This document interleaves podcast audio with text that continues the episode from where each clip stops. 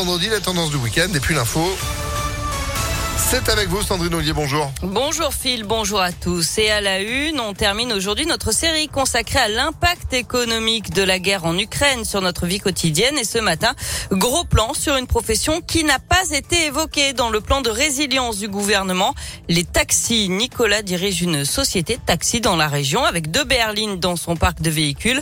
Pour l'heure, il compte sur sa trésorerie pour amortir le choc, mais il doit parfois refuser certaines courses qui ne seraient pas assez rentables raison de deux plats par semaine, on est sur un surcoût euh, entre 1000 et 1500 euros par mois. Le client peut être trop loin, s'il y a trop de kilomètres à vide, ça vaut plus le coup d'aller faire des courses. L'investissement pour l'électrique pour une petite PME comme moi, il est encore trop important. On n'a pas assez de recul, on fait trop de kilomètres. Hybride, pas rentable non plus, euh, parce que trop de consommation euh, dès qu'on est plus en hybride, on est obligé d'avoir au moins un voire deux gros véhicules. Je peux plus aller chercher trois personnes à l'aéroport qui ont trois grosses valises, par exemple, si la voiture est petite. Il faut être capable de l'absorber sans le répercuter sur le client parce que j'en ai pas le droit tout simplement. Est-ce que c'est bien sain de travailler tous les jours en comptant sur des aides de l'État ou de X ou Y, c'est bon. C'est pas très très bon. Hein. Ce serait bien que l'activité reparte euh, sainement et sereinement. Et certaines professions ont prévu de se mobiliser dans les prochains jours pour dénoncer la hausse des coûts. L'organisation des transporteurs routiers européens annonce par exemple une journée de mobilisation lundi. Elle estime que les propositions du gouvernement ne vont pas assez loin.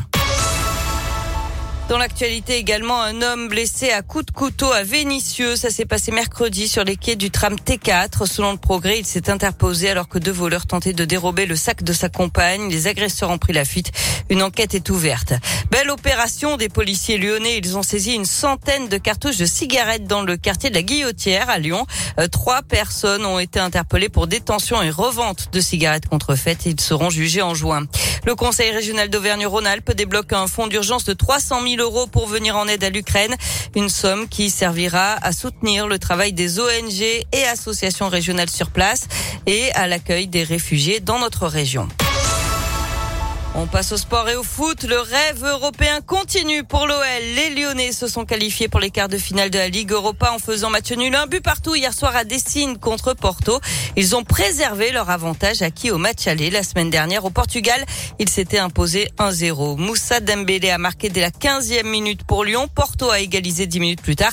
Mais Lyon a tenu et poursuit donc son aventure européenne. Un bol d'air pour l'entraîneur Peter Bosch alors que son équipe n'est qu'à une décevante dixième place en Ligue 1. Très heureux, on est en quart de finale, c'était l'objectif. On a bien démarré, marqué un but. Mais je pense le but qu'on a donné à Porto, ça nous cassait un peu notre rythme. Et c'est vrai, à la fin, c'était, c'était très chaud. Aussi parce que les occasions qu'on a à la fin, on n'a pas marqué. On s'est qualifié ce soir parce que le match aller, on a mieux joué que ce soir. C'était plus facile, c'était plus ouvert le premier match. Et ce soir, c'était plus difficile, mais on, s'est qualifié euh, grâce à notre état d'esprit.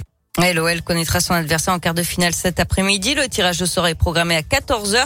Parmi les adversaires possibles, l'Atalanta Braga, euh, Barcelone, Rangers, West Ham, Francfort et Leipzig. Il pas le temps de souffler. L'OL se déplace à Reims dimanche à 17h05 en championnat. Du basket, la défaite sans surprise de Svel au Real Madrid, le leader de l'Euroleague hier soir 70 à 58. Et puis chez les filles, c'est la fin de l'aventure européenne après une nouvelle défaite à Mersin en Turquie en quart de finale retour. Elles ont été battues 82 à 68. Merci beaucoup Sandrine. L'info à tout moment, impactfm.fr et en replay sur notre application bien sûr qui vous accompagne où que vous soyez, même loin de la région. Pas de frontières pour vos plus beaux souvenirs. Sandrine, vous êtes de retour à 10h. À tout à l'heure. Allez, c'est la météo. Météolion.net